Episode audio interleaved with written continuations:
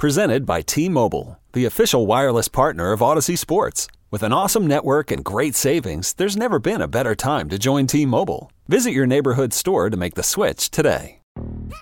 Yo, Trey. Kevin, what's up, man? You know, I've been thinking, what would have happened if the NBA never vetoes the Chris Paul trade to the Lakers and we get CP3 in the same backcourt as Kobe in LA? Well, you get a very happy Jack Nicholson for sure. And the Lakers probably win a bunch more championships. CP3 finally gets a ring or two or three, and the Kardashian empire is forever altered. What did you just say? Hey, everybody, I'm Trey Wingo. And I'm Kevin Frazier, and we're teaming up on a new weekly sports podcast from Wondery, Alternate Routes. As former Sports Center anchors and current sports obsessives, we're consumed by all the what if questions that make being a sports fan so excruciatingly fun. If you're like us, then you also live and die on the fallout from every drop pass. Or play call. Each week on Alternate Routes, we'll take a flashpoint in sports, break down what actually happened, then explore every alternate scenario and the ripple effects it would have caused. Follow Alternate Routes on the Wondery app or wherever you get your podcasts. You can listen early and ad-free right now by joining Wondery Plus.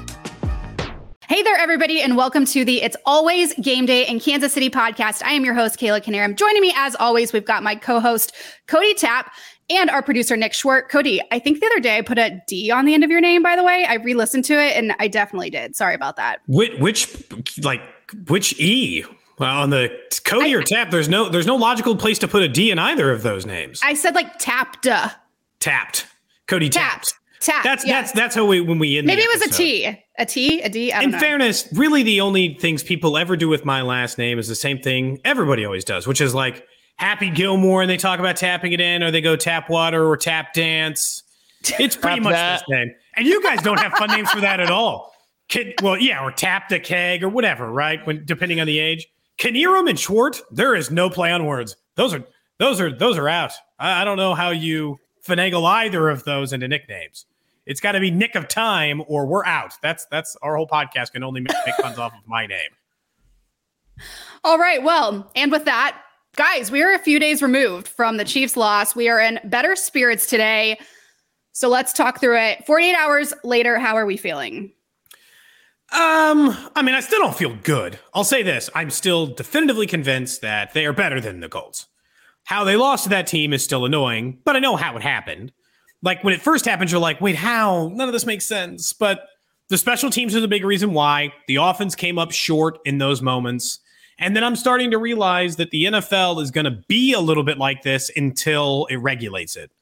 Last year, we had these big conversations about how the NFL uh, was adjusting to Mahomes, but now they're doing it to everybody. That's why league wide scoring is way down. It's at a 10 year low for the first three games. So I don't know. It makes me a little more forgiving of the fact that they struggled on offense a little bit. And I can't get over the fact that the Chiefs struggle on offense a lot of times is 400 total yards, a chance to score 30, but only managed to get 17. So I'm not as overly panicked about the offense as you were coming right out of that game, but I still think it's going to take them a little while to get up there. So I'm not I'm not worried that they lost to the Colts because I think if you played that game nine more times, the Chiefs probably win eight of them. They probably don't have as many self-inflicted mistakes with the special teams or the uh, whatever flag they called on Chris Jones that probably shouldn't have been called. I guess what I'm I'm I'm I'm cautious about some of the things that we saw in Indianapolis and what that would look like versus a better team. Like if you played that game versus the Bucs, or if you played that game versus the Bills or the Rams, what's the final score?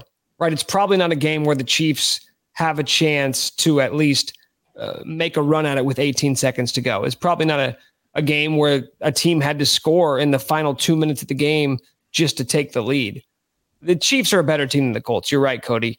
But there's there's a few things that I sort of I just want to monitor, right? There's a good cliche for you. Something to monitor moving forward in terms of like what would that look like against a real Here's team? I know, but here's like the thing is like in the NFL, this happens all the time. Like Miami beat Buffalo. Miami led up like 400 yards passing to Josh Allen and like 600 yards total. Had a butt punt at the end to give a safety. Their quarterback was 13 of 18 for 186 yards. You're like, oh, they must have run the ball a lot.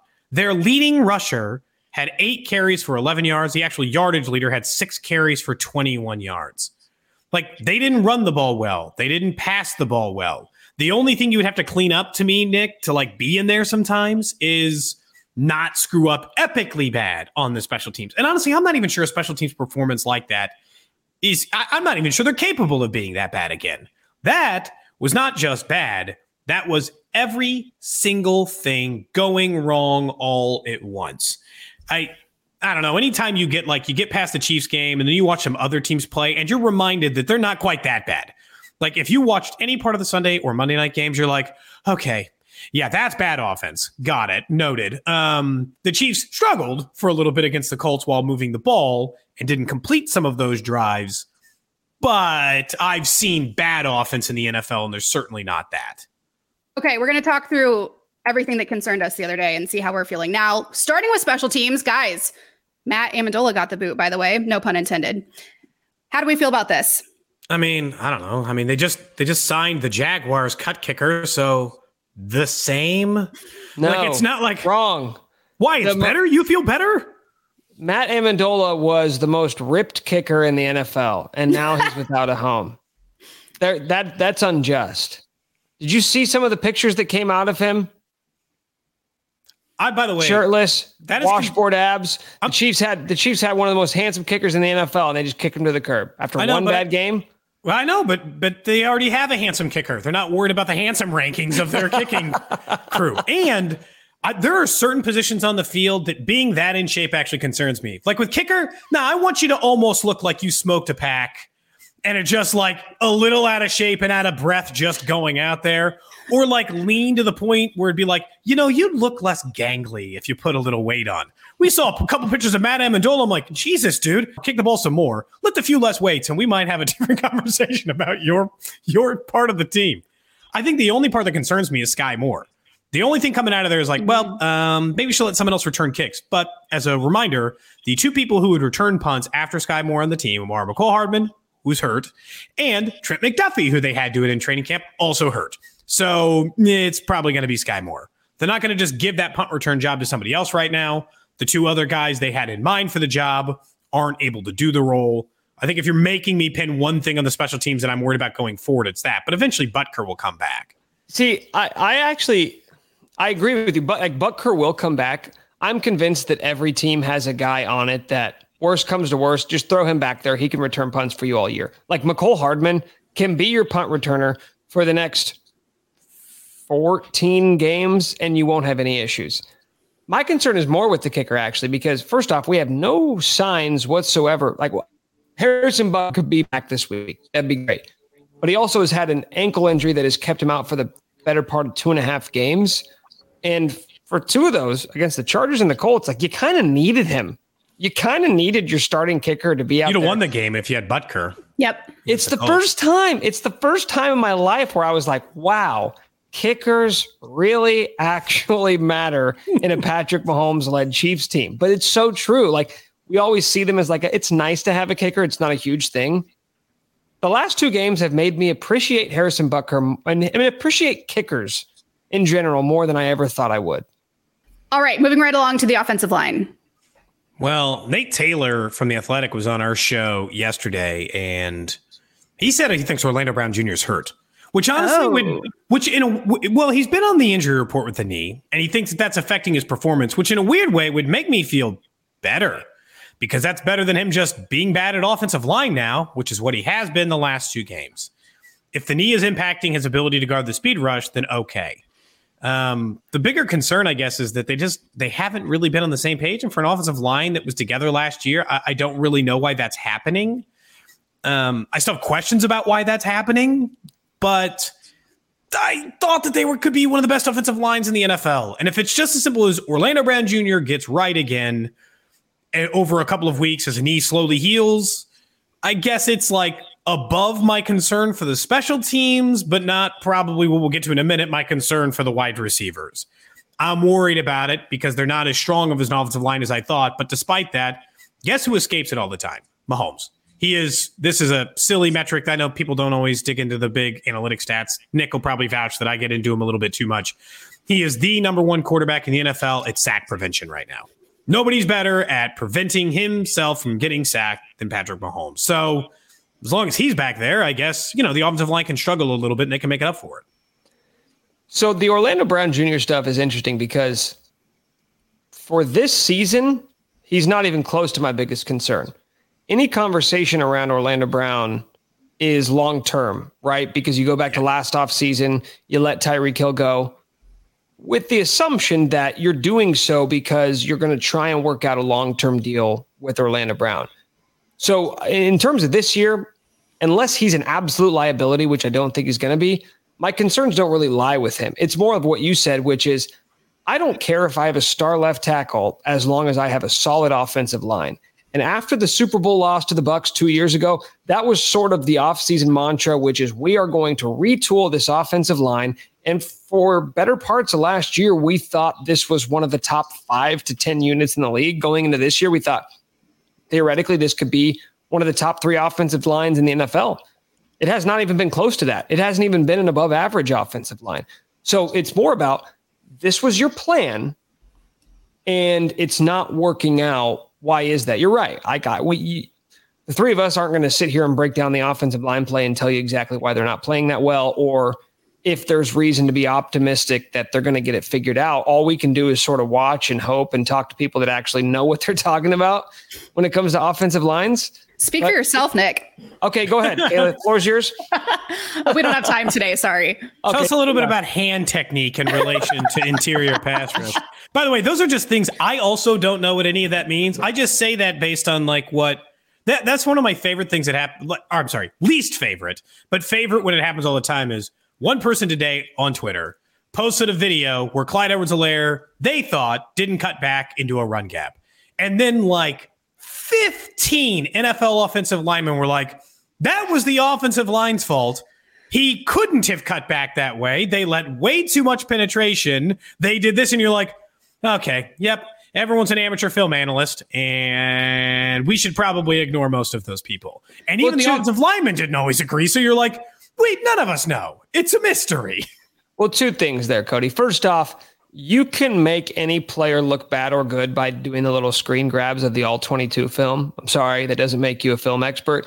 And the second off is without knowing anything about offensive line play, all we have to go off of for every team in the NFL is what they do, like what their blueprint is for success. And we know this about the Chiefs. We know this that their blueprint right now is we got a $500 million quarterback we have invested in the offensive line. We have the highest paid left guard in the league.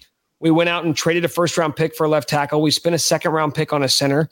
They invested in the offensive line. And if you invest in something, you expect to get return. And through three games, it's a small sample size. But through three games, it's been less than advertised. And so that to me, like moving forward, I don't know how to evaluate it, but moving forward, like that is the thing I am going to have my eyes like keenly in tune to is is this offensive line performing up to our expectations? Because if they're not, somebody else is going to have to pick up the slack. And maybe that's Patrick Mahomes and maybe that's a good bet, but that's still the reality for this Chiefs offense. Maybe it's our wide receivers, which brings me to my next topic.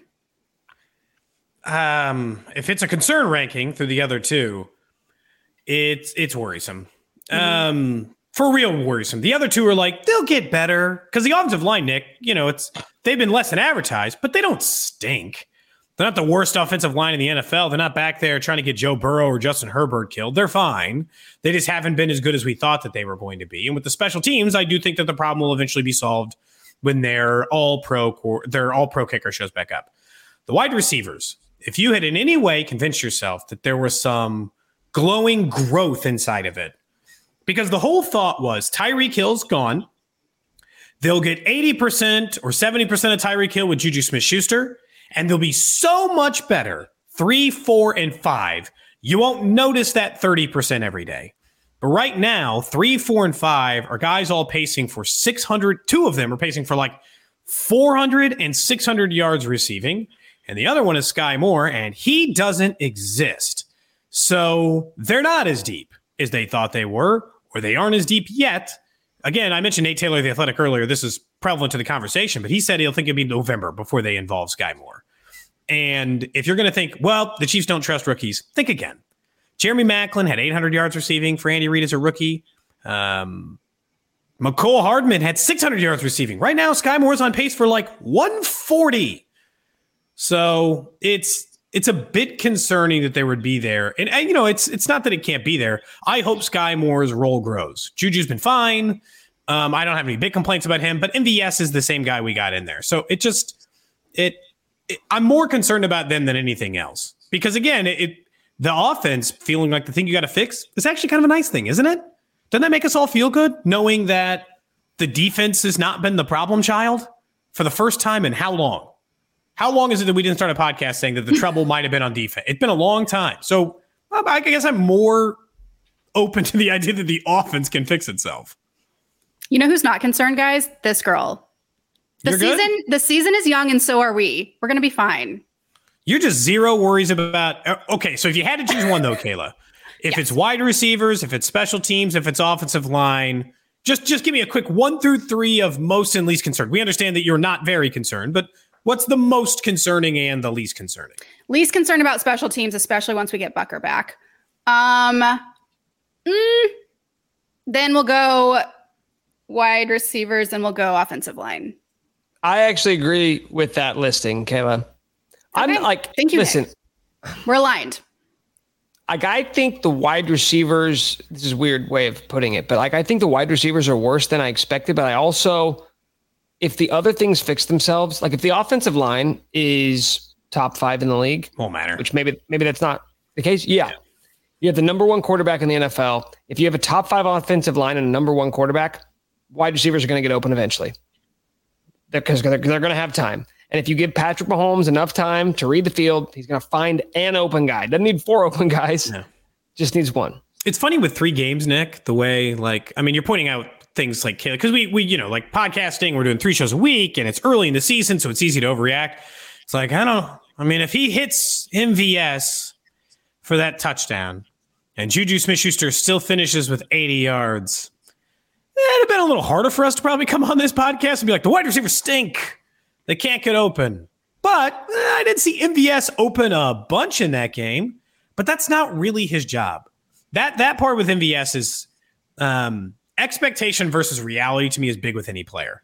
Is if you had some delusion that MVS was going to come into Kansas City and he was going to be an 850 yard wide receiver, even after he had clearly proven the type and level of wide receiver he was in Green Bay, then you're probably mad with the production you've gotten. If you had realistic expectations that he was exactly the wide receiver you saw in Green Bay, then he's been fine.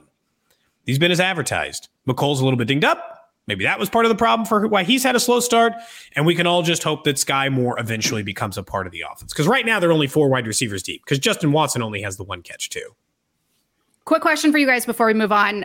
Obviously, when we were recording our Monday pod on Sunday, we were in the middle of that Chargers game. Did that beat down by the Jags make us feel a little bit better? Yeah. Hell yeah.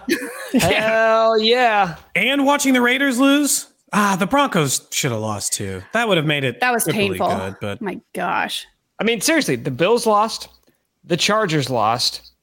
The only teams that in the AFC that you would feel good about coming out of Sunday are the Ravens and the Dolphins.